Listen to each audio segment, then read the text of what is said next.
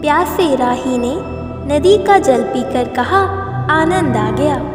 इस पर मछली बोली, मेरा तो पूरा जीवन ही जल में बीता, पर मुझे तो कभी आनंद नहीं आया।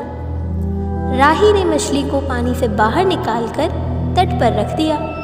मछली तड़पने लगी। वापस जल में डाला, तब मछली बोली, आनंद आ गया। इसी तरह सदगुरु ने हमारे ऊपर दया की। हमें माया के कहर से बचा लिया और आनंद की अवस्था दे दी।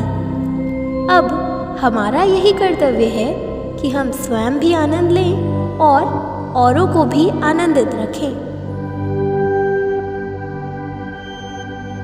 जो लोग परमात्मा की भक्ति को छोड़कर दूसरे तरीकों, पदार्थों, व्यक्तियों, स्थितियों आदि से आनंद चाहते हैं वे अभाग्य बिना जहाज़ के समुद्र के पार जाना चाहते हैं, जो कि असंभव है।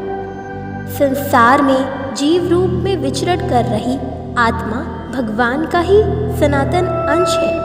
परंतु मन और इंद्रियों को अपना मानने के कारण आवागमन में है। ये सारा संसार भगवान की माया से उत्पन्न हुआ है। इसमें अनेकों प्रकार के चराचर जीव हैं। और वे सभी भगवान को प्रिय हैं, क्योंकि भगवान की संतान है। परंतु मनुष्य, विशेषकर भक्त, भगवान को सबसे अधिक प्रिय है।